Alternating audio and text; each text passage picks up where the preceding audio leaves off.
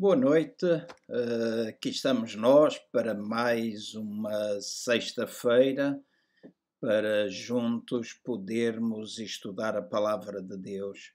Uh, tenho dedicado as duas últimas sextas-feiras a falar do, sobre um tema que é pertinente uh, e que, devido à, à situação que nós estamos a viver e em toda a humanidade, uh, com o Covid-19. Uh, tenho ouvido muitas vezes pessoas dizerem este é um sinal do fim, estamos a viver o fim dos tempos, buscarem uh, com muita frequência o Evangelho segundo São Mateus no capítulo 24 para sustentar as suas afirmações e achei por bem uh, estudarmos juntos a palavra de Deus. Então, há duas sextas-feiras atrás, nós falámos um pouco acerca dos últimos dias, e quando nós falámos acerca dos últimos dias, vimos vários versículos da palavra de Deus para entender que os últimos dias começaram com o nascimento ou aparecimento do Filho de Deus para efetuar a nossa redenção. E também estudamos vários versículos que mostram que uh, o povo, os apóstolos e aquela primeira geração de cristãos estavam a viver os últimos dias da velha aliança ou da era da velha aliança e que eles estavam prestes para entrar numa nova aliança, então eles estavam vivendo os últimos dias. Não vou estar a repetir, as mensagens estão gravadas, elas podem ser vistas aqui no site.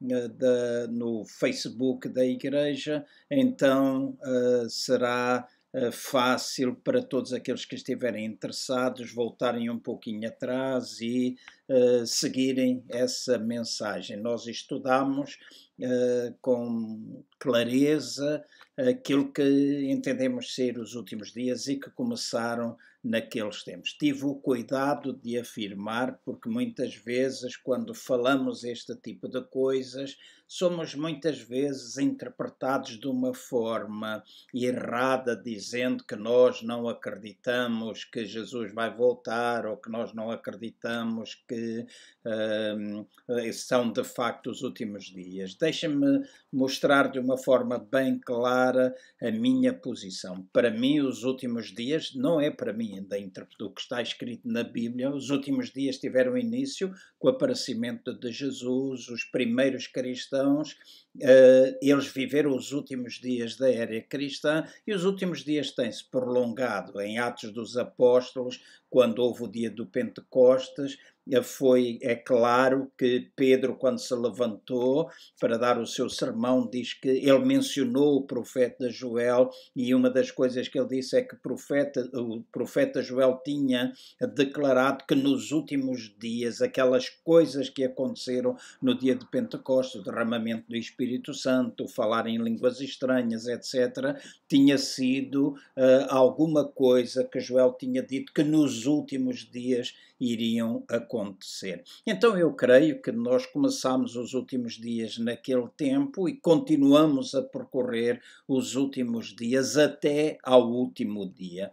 Mas depois tornou-se ou torna-se relevante nós estudarmos o Evangelho de Mateus e este capítulo que é tantas vezes mencionado. Então, na semana passada nós abordamos um pouquinho essa matéria, fizemos uh, uma interpretação até o versículo 9. Hoje nós iremos continuar, mas deixem-me hum, aproveitar a ocasião para dizer que todos aqueles que uh, estão a assistir, que possam ir colocando uh, no chat de onde é que me escutam, uh, possam trazer as vossas saudações, se estiverem com a vossa família e quiserem colocar alguma fotografia, coloquem, digam onde de, onde, de que cidade assistem ou até mesmo de país em algumas uh, edições que eu tenho feito de outros vídeos.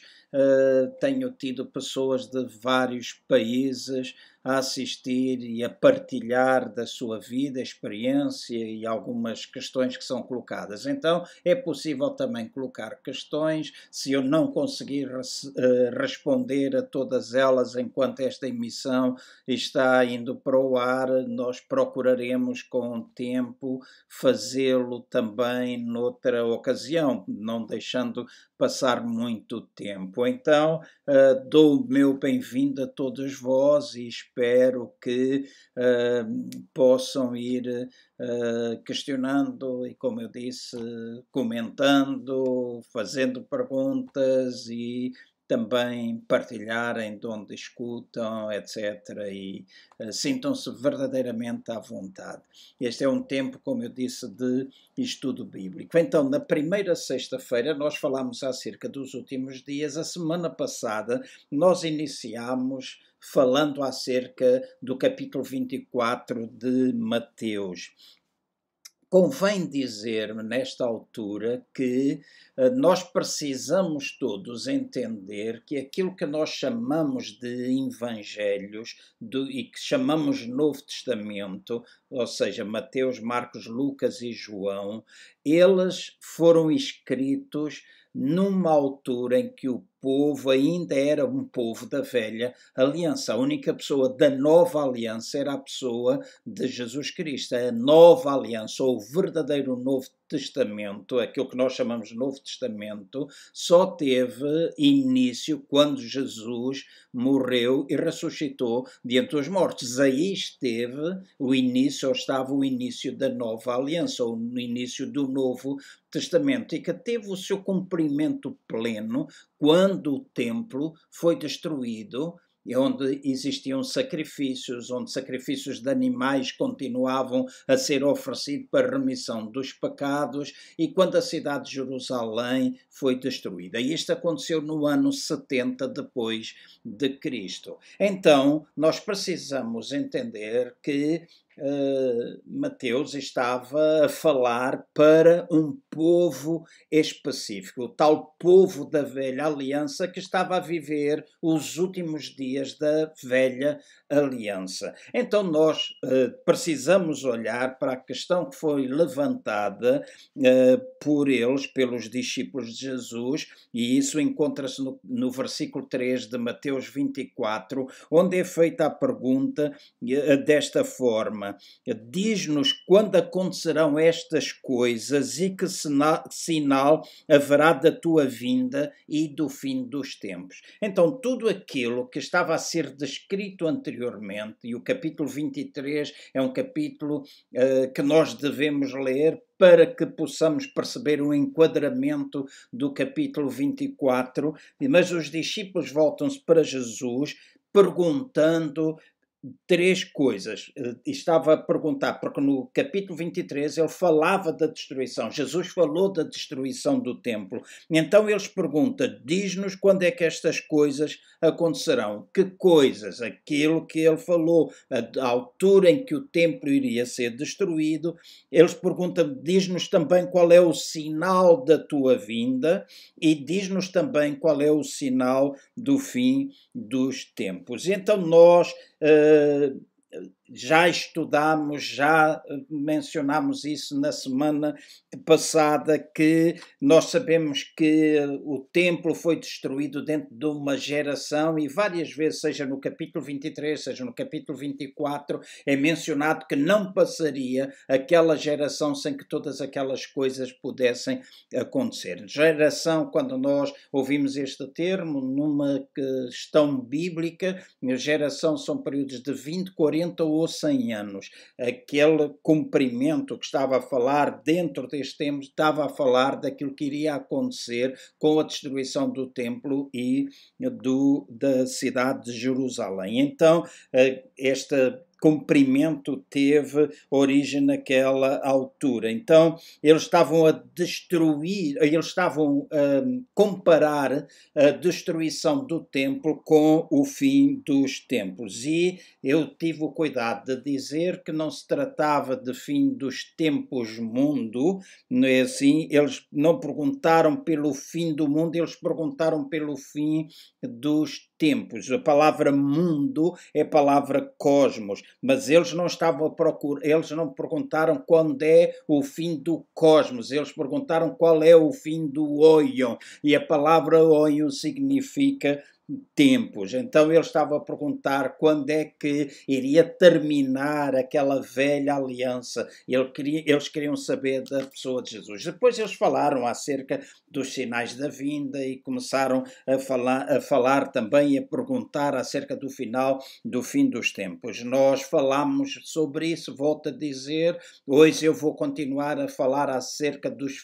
dos sinais do fim dos tempos e uh, na semana passada nós olharmos para vários, vários sinais, nós falámos acerca dos falsos messias, nós falámos acerca uh, de guerras e rumores de guerras, nós falámos acerca de fome, nós falámos acerca de terremotos, nós falámos acerca da perseguição que aconteceu, lemos todos os versículos e já enquadramos em termos bíblicos estes acontecimentos através daquilo que a palavra, que os autores de cartas uh, que foram escrevendo, principalmente Paulo, em muitas das suas cartas, ele menciona que todos estes sinais tiveram lugar naquele tempo, antes da destruição do templo, antes da destruição da cidade de Jerusalém. Então, eh, eu gostaria de hoje continuar a falar um pouquinho acerca disso. E nós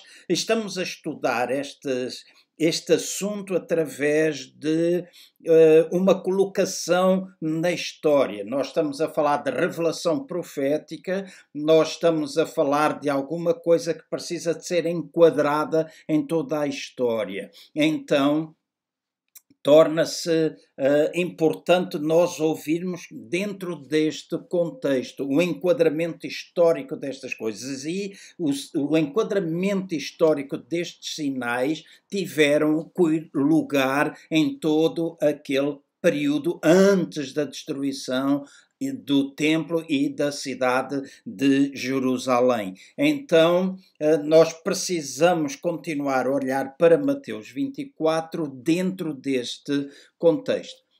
Vale a pena ressalvar aqui que eu não estou a dizer que muitos dos sinais que estão aqui mencionados não continuariam a ter prolongamento pelos outros séculos e chegar aos dias de hoje. Nós iríamos chegar, mas ir buscar Mateus 24 e fazê-lo declarar alguma coisa que não está a ser declarada, sendo escrita para aquele povo, então nós estamos a fazer, vamos dizer, de Jesus mentiroso, o que ele não é.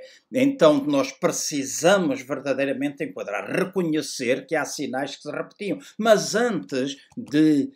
nós entrarmos numa nova aliança, já tinha havido terremotos. A história mostra, já tinha havido terremotos, já tinha havido muitas guerras. Nós temos os relatos do Velho eh, Testamento, onde guerras, nações se levantavam contra nações. Então nós precisamos uh, perceber que Jesus estava a falar para um, um povo familiarizado com este tipo de acontecimentos e estava agora a dizer estes sinais, estas coisas que eu vos acabei de declarar, são coisas que brevemente vão acontecer. Esta geração vai ver estas coisas acontecerem.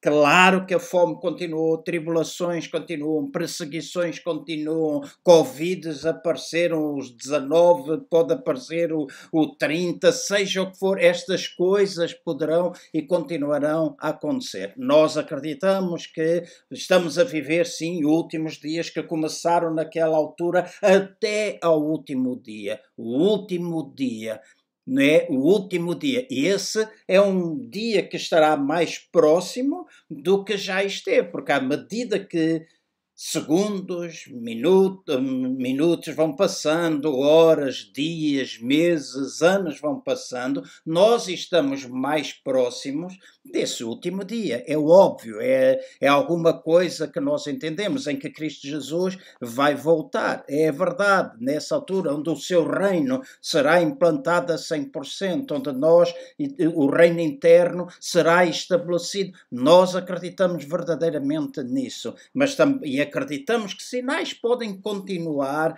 mas declarar, e já tive o cuidado de dizer, quando nós olhamos verdadeiramente para o fim do mundo, quando nós olhamos verdadeiramente para os sinais que nos enquadram na proximidade da vinda do Filho de Deus, para a sua igreja, para o estabelecimento do reino eterno, para a ressurreição dos mortos, como está escrito na Bíblia, são sinais mais evidentes com aquilo que se passa dentro ou com a igreja do que aquilo que se passa no mundo, porque aquilo que se passa no mundo já tem tido esta continuidade, é uma coisa que vai percorrendo. Então, a semana passada nós falámos muito acerca destes sinais, hoje nós vamos eh, falar de alguns deles e procurar mostrar à luz da palavra de Deus que eles tiveram lugar naquele tempo também nas cartas a Colossenses, na, portanto, a Colossos, na Gálatas, 1 Coríntios e tantas outras cartas escritas, foram todas escritas antes do ano 70 e todas elas mencionam que estes sinais já tiveram lugar. Nós, se quisermos desenquadrar as coisas, nós poderemos desenquadrar. Se nós quisermos tirar. Uh, versículos do contexto e, prolongá-lo, nós podemos retirar do contexto, e volto outra vez a dizer, eu estou a falar de Mateus 24 dentro de um contexto histórico, e histórico, na história, mostra que estas coisas aconteceram. Volto a repetir, poderão ter continuidade, e têm tido continuidade. Nós não negamos esse facto, mas não vamos meter Mateus 24 e falar coisas que não têm a ver. Os sinais que determinam a vinda de Jesus para estabelecimento do seu reino eterno, volto outra vez a repetir. A palavra de Deus dá-nos muitas indicações, que são sinais que têm mais a ver com aquilo que se passa dentro da igreja do que aquilo que se passa no mundo. Então, continuando, no versículo 10 de Mateus 24, está a falar de traição e apostasia. Se nós olharmos para a igreja do primeiro século, ela teve de lidar muitas vezes com a traição e com a apostasia. Está escrito em várias passagens, em 2 Timóteo, no capítulo 1, no versículo 15, uh, eh, Paulo declarou: Bem sabes que isto, que todos os que estão na Ásia me abandonaram, entre eles Figelo e Hermógenes. Eu quero salientar que a carta a Timóteos, a segunda carta a Timóteo, foi escrita por volta do ano 64. Uh, eh, alguns historiadores uh, vão até o ano 68 depois de Cristo. Então, este é um versículo que ainda está enquadrado dentro daquilo que era antes da destruição de Jerusalém. Então, aqueles que outrora, outrora proclamaram o nome de Cristo perseguiram a igreja, o qual anteriormente eles disseram pertencer. E Paulo ele declara isso. Paulo ele declara há muita gente que estava comigo, há muita gente que estava pregando, fazia parte da proclamação da, da verdade, do evangelho, vamos dizer assim, mas eles me abandonaram. Então houve traição, houve muita apostasia. Em 2 Timóteo no capítulo 4, no versículo 10, Paulo diz também Demas, do qual foi dito que amou o presente século, abandonou Paulo. Então, temos aqui traição no capítulo de, no versículo 16 de 2 Timóteo 4, e eu estou a ler, Diz assim: Ninguém me assistiu na minha primeira defesa, antes todos me desampararam. Que isto não lhes seja imputado. Então vemos que a traição, eh, a apostasia, teve lugar durante aquele tempo. Há um relato histórico que diz Tácitos, falando da perseguição de Nero, declara: No princípio, alguns dos que foram presos e confessaram, e então, pela descoberta desses, uma grande multidão de outros foram condenados e barbaramente executados. Em, segundo, em Gálatas, no capítulo 1, entre o verso 6 e o verso 10, e deixa-me dizer assim, em Gálatas, uh, carta foi escrita, dizem há duas interpretações, porque podem haver com a quem, a que tipo de pessoas é que Paulo estava a escrever e uh, colocam a escrita da carta de Gálatas entre o ano 49 e o máximo ano uh, 55, por volta de 54 ou 50 e 5. Então, volto outra vez a dizer, antes da destruição da cidade e do templo. Diz assim: a igreja teve ainda que enfrentar os judaizantes que estavam permanentemente a distorcer o evangelho, pregando um evangelho contrário ao evangelho de Cristo. Está escrito em Gálatas, no capítulo 1, versículo 6 até o versículo 10. Eu não tenho tempo de ler todos os versículos, mas vocês eu já vos disse, devem ter papel, devem ter uma esferográfica, lápis, alguma forma de anotarem, tomarem nota dos versículos e procurarem estudar por vocês mesmos. Todos nós temos o Espírito Santo de Deus e acreditamos que Deus está disposto a ajudar-nos. Ele é o nosso máximo professor. Agora, nós precisamos enquadrar, nós precisamos olhar para as Escrituras dentro do contexto em que as coisas foram acontecendo. No versículo 11, fala-nos de um outro sinal do fim dos tempos e é dito que iriam existir falsos profetas. Está escrito em Mateus 24, 11. Era um outro sinal, era a existência de falsos profetas. Quando nós olhamos para a segunda de Pedro, no capítulo 2, no versículo 1, segunda de Pedro, capítulo 2, no versículo 1, nós lemos assim, mas isto são afirmações de Pedro, o apóstolo Pedro diz: Mas houve também entre o povo falsos profetas,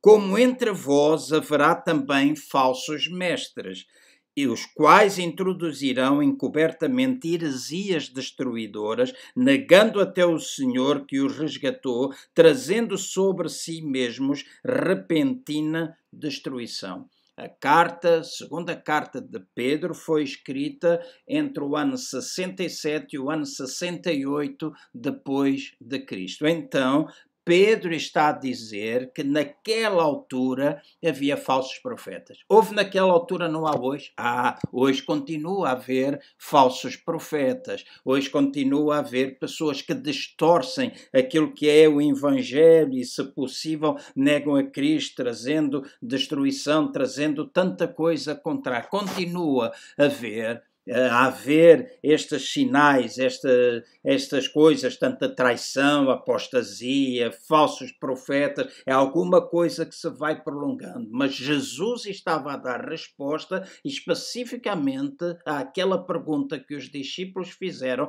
e que tinha estes três aspectos, que eu já mencionei. Então, Paulo escreve aos ensinadores judaizantes, ou descreve os, os judaizantes como falsos obreiros fraudulentos, transfigurando-se em apóstolos de Cristo. Isto está escrito em 2 Coríntios, no capítulo 11, no versículo 13. Eu repito, 2 Coríntios, capítulo 11, no versículo 13. Então, notem, Paulo descreve como falsos obreiros fraudulentos, transfigurando-se em obreiros de Cristo. Em 2 Timóteo, nós encontramos mais versículos que dizem acerca, ou falam acerca disso. Em Atos dos Apóstolos, no capítulo 20, os anciãos efésios são avisados a respeito de falsos ou de lobos cruéis que não pouparão o rebanho. Está escrito assim, versículo 29 até 30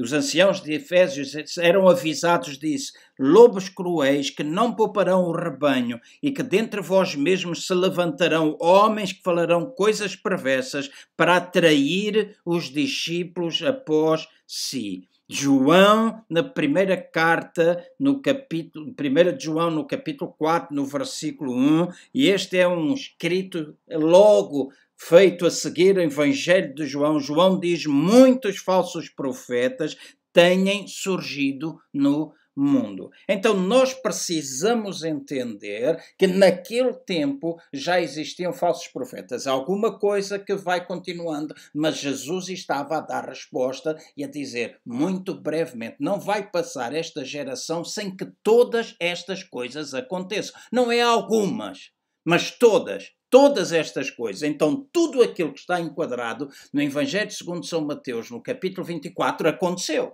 E aconteceu com aquele povo. Aconteceu com aquele povo. E se nós associarmos profecias do Velho Testamento, se nós formos a Daniel, se nós olharmos para tantas outras eh, palavras proféticas do Velho Testamento, nós perceberemos o cumprimento desta, de, de, dessas profecias enquadradas dentro deste tempo. Eu já disse, há um livro que aconselho toda a gente a comprar, que é a História dos Hebreus, escrito por Flávio Josefos. É um livro que, eventualmente, há uns tempos atrás, estava à venda na Casa Publicadora, na Capu, na, em Lisboa. É natural que algumas outras livrarias, eu falo dessa porque encontrei lá Uh, pode ser encomendado também pela internet, Amazon, uh, poderão procurar. E é um livro que toda a gente devia ler, principalmente aqueles que se interessam por esta temática.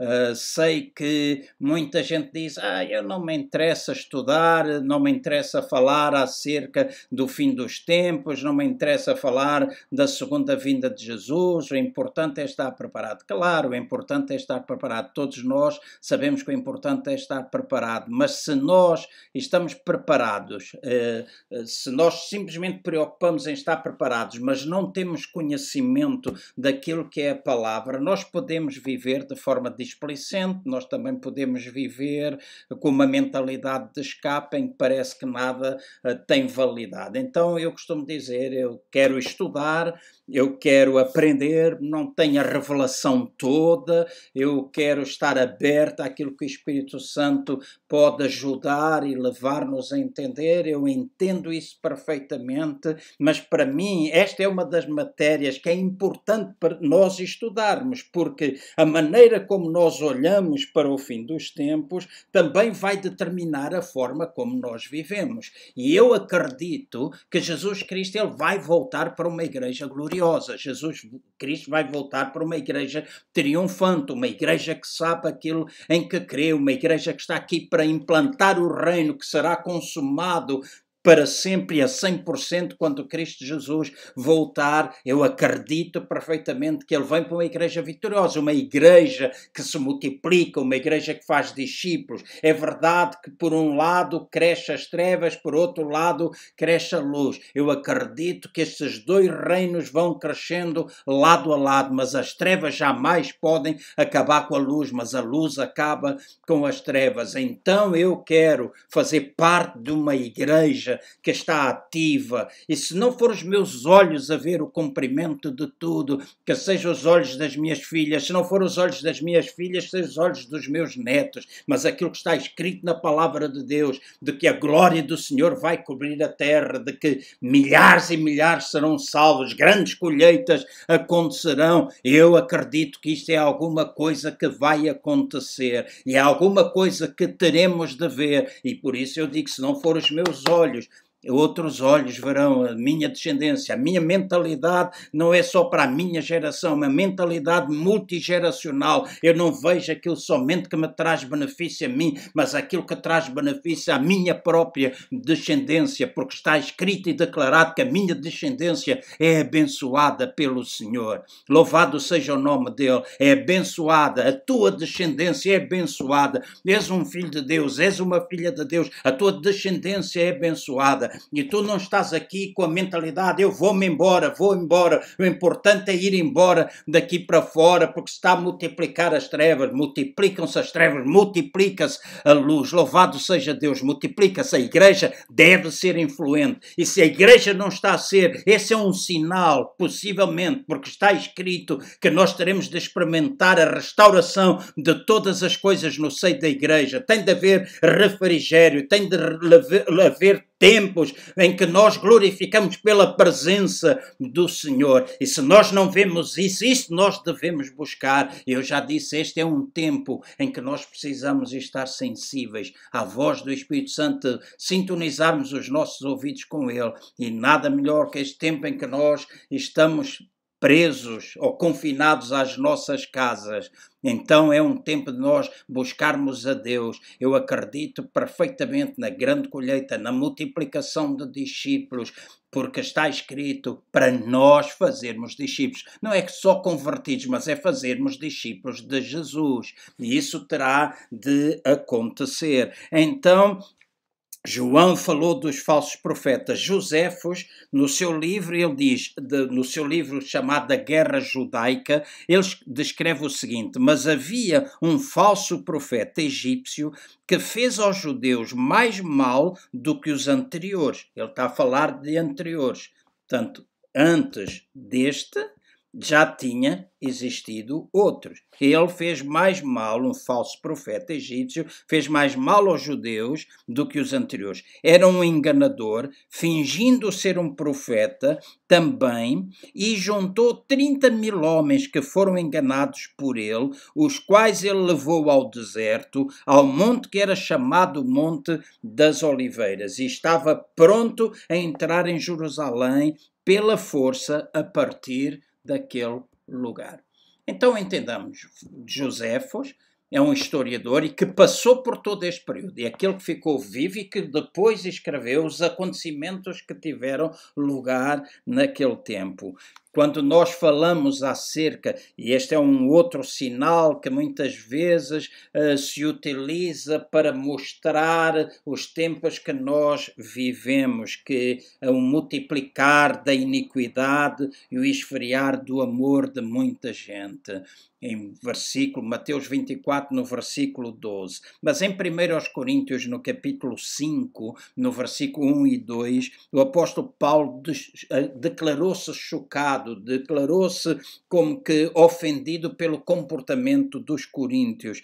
Vejam assim o que é que ele disse. Geralmente se ouve que há entre vós imoralidade tal, uma imoralidade, imoralidade tão grande, como nem mesmo entre os gentios, isto é, haver quem abuse da mulher do seu pai. Então, alguém que tinha uma relação com a sua madrasta, uma relação com a sua madrasta. Então, está aqui a falar de imoralidade, uma imoralidade tal. E na mesma carta do apóstolo Paulo, em 1 Coríntios, capítulo 1, no versículo 13 ao versículo do, do capítulo 13, do versículo 1 até o versículo 13, Paulo enfatiza a necessidade do amor acima de todas as outras ocupações espirituais. Então, Paulo está a dizer que o amor naquele tempo, a imoralidade naquele tempo existia. Não existe hoje, existe. Não existe hoje falta de amor, existe. Não se multiplica a imoralidade, multiplica-se. Nós hoje olhamos para muitas coisas e dizemos: Ah, nunca foi assim. Deixem-me dizer como é que nunca foi assim enquanto Jesus falou uh, e pregava o Evangelho. Ele falava acerca das mesmas coisas que nós hoje vemos.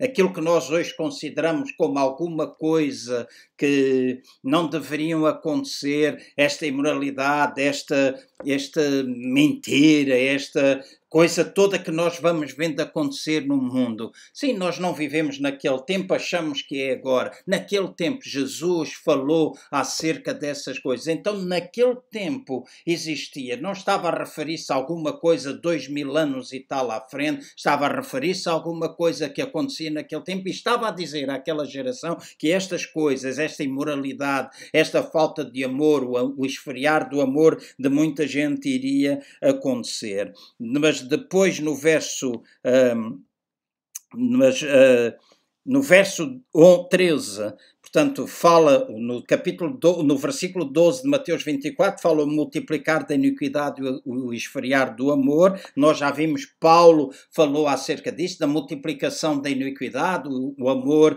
esfriar, tal e qual como hoje acontece, mas a, depois no versículo 13 ele diz assim: "Mas aquele que perseverar até ao fim será salvo. O que perseverar até ao fim será salvo. E agora aqui compete fazer a pergunta: o fim de quê?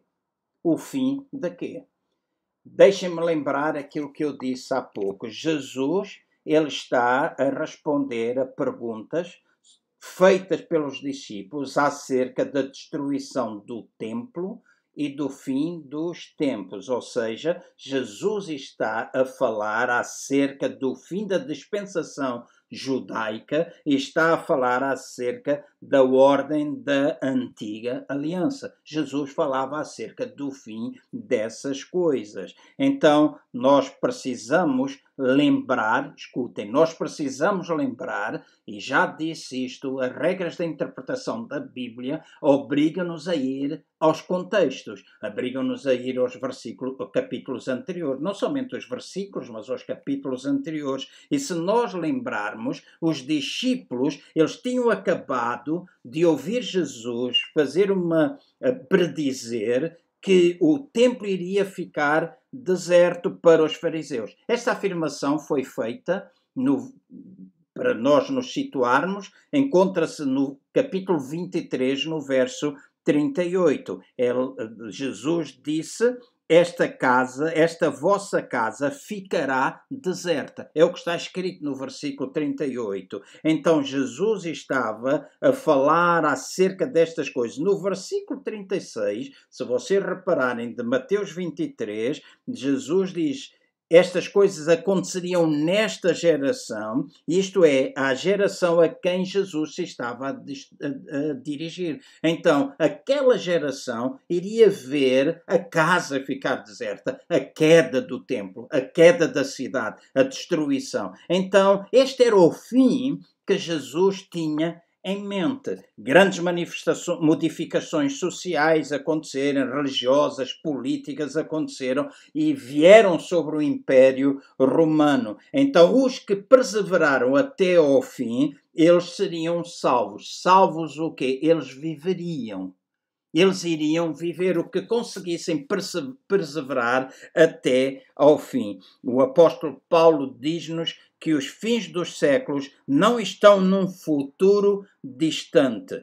Notem que no versículo 10, no capítulo 10 de 1 Coríntios, no versículo 11, notem que está escrito assim: tudo isto lhes aconteceu como exemplo, e estas coisas estão escritas para aviso nosso. Isto é, o fim, eh, estão escritas para aviso nosso, para quem já são chegados os fins dos séculos. Então, os fins dos séculos tinham vindo no primeiro século. E o Novo Testamento declara, ou descreve a proximidade da vinda do Senhor e o fim de todas as coisas, isto é, o fim distinto da era judaica e da era da velha aliança. Então, quando nós olhamos que estes sinais, olhamos para estas coisas, nós precisamos entender que ele estava a falar para uma geração que iria ver todas as coisas. Então, era como dizer, brevemente, estas coisas irão acontecer. Então, não fazia sentido nenhum estar a dizer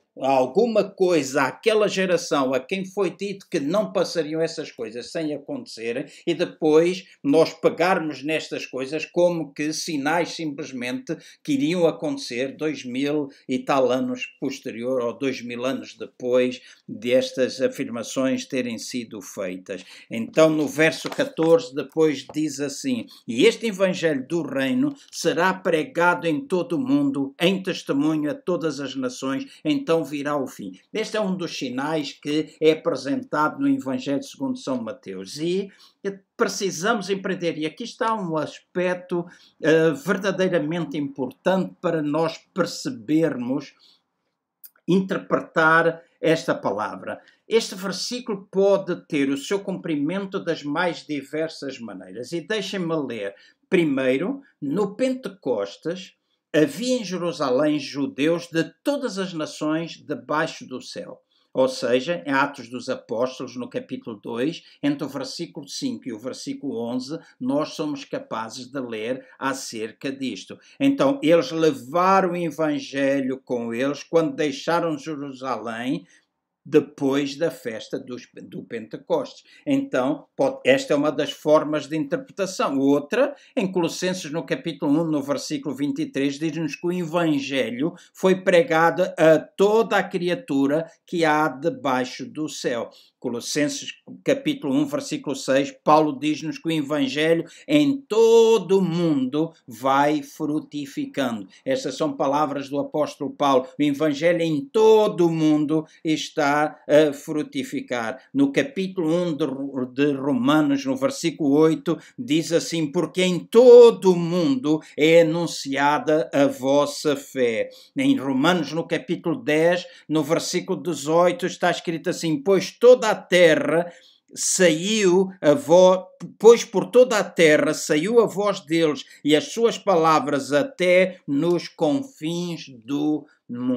Então podemos interpretar este evangelho ser pregado porque no dia de Pentecostes estavam lá em Jerusalém judeus de todo o mundo, esta hipótese de que Paulo está a dizer que em todo o mundo o evangelho estava sendo pregado Terceira forma de nós olharmos também para este versículo é que Paulo estava a fazer planos de ir à Espanha. Se nós lermos em Romanos no capítulo 15, no versículo 24 e no versículo 28, eh, é provável que uma igreja já existisse em Espanha, o que significa que o evangelho tinha alcançado a, fronteira ocidental do Império Romano. Então o evangelho já se havia espalhado. E uma coisa que se torna importante nós entendermos aqui é que a palavra traduzida por mundo é a palavra grega oikoemene. Oikoiumene.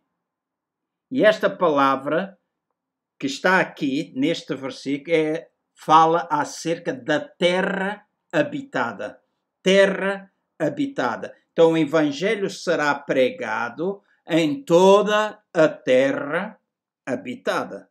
A profecia mostra claramente que o Evangelho seria pregado no Império Romano antes de Jesus voltar em julgamento sobre a cidade e sobre o santuário. A mesma palavra, oikoemene, é usada em Lucas no capítulo 2, no versículo 1, que diz: Naqueles dias saiu um decreto da parte de César Augusto ordenando o recenseamento de todo o mundo habitado. Então, nós precisamos entender que Uh, há uma Bíblia que é a nova versão, uh, a nova versão uh, eu, eu, li também na American Standard Bible, lá numa nota de rodapé, está a falar do Império Romano, Atos no capítulo 11, versículo 28, 24, versículo 5, está na nota de rodapé este Evangelho a ser pregado em todo o mundo habitado, falando e orientando para o Império Romano. Eu não vou fazer a leitura de algumas coisas históricas, mas o Evangelho espalhou-se por todas as nações, por todo o mundo habitado. Teve na Mauritânia, no Egito, em várias partes de África. Marcos levou o Evangelho para lá. O Evangelho foi pregado na Síria, na Mesopotâmia, foi pregado eh, por Filipe e André em Seitia, foi pregado em várias cidades por apóstolos, pelos discípulos de Jesus. Então o Evangelho foi se propagando até a destruição de Jerusalém. Então, antes da morte, antes da destruição de esta, o Evangelho tinha já sido espalhado por todo o lugar. Então, antes do ano 70, a terra habitada tinha ouvido acerca do Evangelho. Agora, há uma outra parte que fala no versículo 14, e é uma parte, a parte do versículo 14 é distinta daquilo que está escrito no versículo, no capítulo 28, entre o verso 19 e o verso 20. Então, 24, capítulo 24, verso 14, fala acerca da terra habitada. Em Mateus capítulo 28, e esta é uma missão que ainda foi entregue à igreja, e, essa era, e ele estava a falar um povo de uma velha aliança que iria entrar na nova aliança, como eu disse, após a morte de Jesus, após a sua ressurreição, deu-se início à nova aliança, completada com a queda uh, da cidade e do templo, a destruição do templo e da cidade, no versículo 19 e 20 de Mateus 28 fala acerca de nós fazermos discípulos em todos os povos. Então, esta é uma missão que nos foi entregue a nós para que nós possamos continuar a espalhar e fazer discípulos em todos os povos. Então é uma responsabilidade nossa, igreja, continuarmos. Eles fizeram a terra habitada, mas depois Mateus ele continua a dizer para a geração que fossem pregando até que todos os povos sejam alcançados. E esta é uma missão que nós continuamos a ter. Já disse, os últimos dias não, não acabaram, eles continuam. A missão que foi dada a eles é uma missão que nos foi dada a nós também. É uma missão que nos foi dada a nós, de irmos pelas nações, de nós pregarmos o Evangelho, de fazermos discípulos, de nós batizarmos pessoas. É uma missão que nos tem sido entregue e nós devemos continuar a cumpri-la até que cheguemos ao último dos últimos dias. Cheguemos ao último dos últimos dias. Então eu espero que esta seja este tempo que nós tivemos aqui juntos uh, possa ser esclarecedor. Como eu disse, espero que, se vocês não o fizeram, se voltarem a ouvir, tomem nota dos versículos, procurem, enquadrem, peguem, comprem o livro do A História dos Hebreus de Flávio Josefos, procurem na palavra comentários bíblicos, etc coisas históricas. Eh, se vocês puderem pensar e estudar, será extremamente bom e abençoador para vocês. Nós acreditamos, sim, senhora, que vivemos. Deixem-me usar assim um, uh, alguma coisa que poderá ajudar-vos a esclarecer. Os últimos dias começaram naquele tempo, eles têm-se prolongado e nós, vamos dizer assim, nós vivemos os últimos dos últimos dias até chegar ao último dia. Pode ser na nossa geração, pode ser na geração que vem a seguir, e eu não estou a dizer que a fazer previsões de que Jesus vai voltar neste tempo. Uh, eu já vivi uh, o suficiente na, na minha vida cristã. Lembro-me que chegou a ser feitos estudos, grandes mapas da tribulação, e se falava da figueira, e se falava da nação de Israel, e se falava disto, e se falava daquilo, tantas previsões, eh, tinha cataplásios de folhas e de livros falando acerca destas coisas, e nada daquilo aconteceu, toda a gente tinha medo na mudança de século, e que ia acontecer assim, tantas profecias foram lançadas por este mundo fora, e eu costumo dizer, não eram profecias, eram profetadas, são coisas que às vezes não fazem sentido nenhum, porque eu já disse, o Espírito Santo de Deus, quando nos fala, ele vai falar enquadrado com aquilo que está escrito na palavra de Deus. Eu sei, e já disse, e tive o cuidado de dizer, muitas vezes nas comunidades cristãs podem haver uma ou duas interpretações acerca das mesmas coisas. Eu não faço juízos de valores. Quem crê, eu acredito que a vinda de Jesus vai ter lugar, é uma vinda física, corpórea. Ele virá para a sua igreja. Eu acredito plenamente nisso.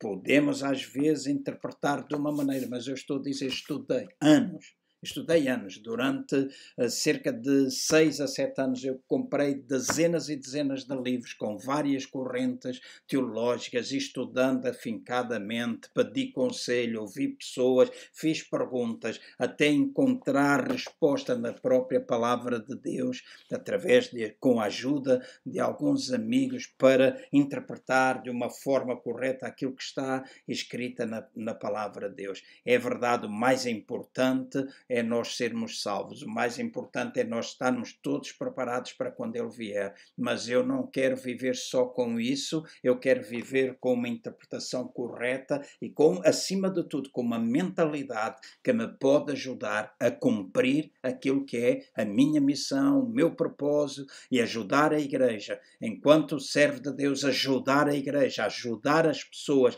para que cada um encontre o seu lugar no corpo. A igreja nos nossos dias tem de cada vez ser mais apostólica e menos pastoral. O que é que eu quero dizer com isso? O pastoral é a ligação, a manutenção do rebanho e nós ficamos com a manutenção do rebanho. Nós hoje crescemos muito através da multiplicação ovelhas que mudam de um lugar para o outro, mas na realidade a igreja tem de ser a uma igreja que alcance, uma igreja com uma visão apostólica, uma igreja multiplicadora, uma igreja que faz discípulos e discípulos que alcançam outros e que pregam o Evangelho lá fora. Ainda há milhares, milhões de pessoas para serem salvos e nós acreditamos que a igreja tem de fazer isso. Sim, Senhora, muitos estão em trevas e escolherão as trevas em vez da luz, mas nós temos a responsabilidade de transportar a luz que é Jesus e ele fez de nós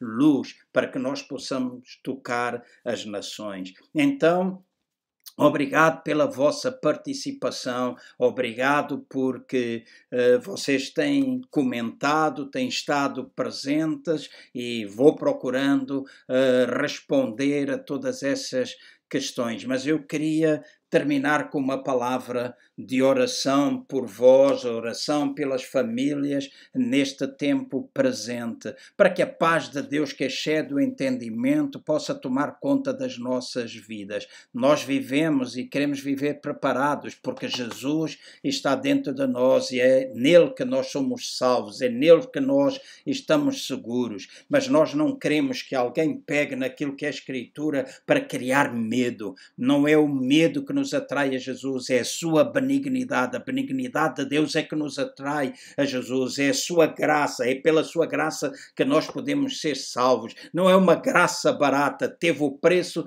pago por Jesus Cristo para toda a humanidade pago por ti, pago por mim, e é com esta graça, um poder que também nos capacita, que nós vamos vencendo, que nós vamos conquistando, que nós vamos cumprindo o nosso trabalho. Então, deixem-me orar e abençoar as vossas vidas. Paizinho, agora mesmo, em nome de Jesus, eu venho à tua presença e eu oro para que a tua palavra possa produzir fruto, que o teu Espírito Santo possa levar todos aqueles que têm escutado ou venham a escutar, a estudar a tua palavra e a tua paz tome conta do coração, que nós sejamos cheios de ânimo, nós sejamos fortalecidos por ela, que nós sejamos encorajados por ela, que nós possamos perceber que estes sinais continuam a existir, mas aquilo que tu esperas de nós é que nós continuemos a pregar o teu evangelho, que nós continuemos a ser luz, que a tua igreja continue a ser vitoriosa, que nós possamos implantar o teu reino até o dia em que tu virás, em que ele será completo perfeito, mas que enquanto aqui estamos, nós possamos ir conquistando a luz, conquistando o terreno às trevas e que o teu nome possa ser glorificado em nome do Senhor Jesus. Que o teu amor, que a tua graça abunde. Eu oro para que a tua paz tome conta de cada família, que o medo seja afastado das suas vidas e que a tua palavra tenha liberdade na vida de cada um. É no nome de Jesus que eu oro e que abençoo todas as famílias que me estão a escutar em nome do Senhor Jesus.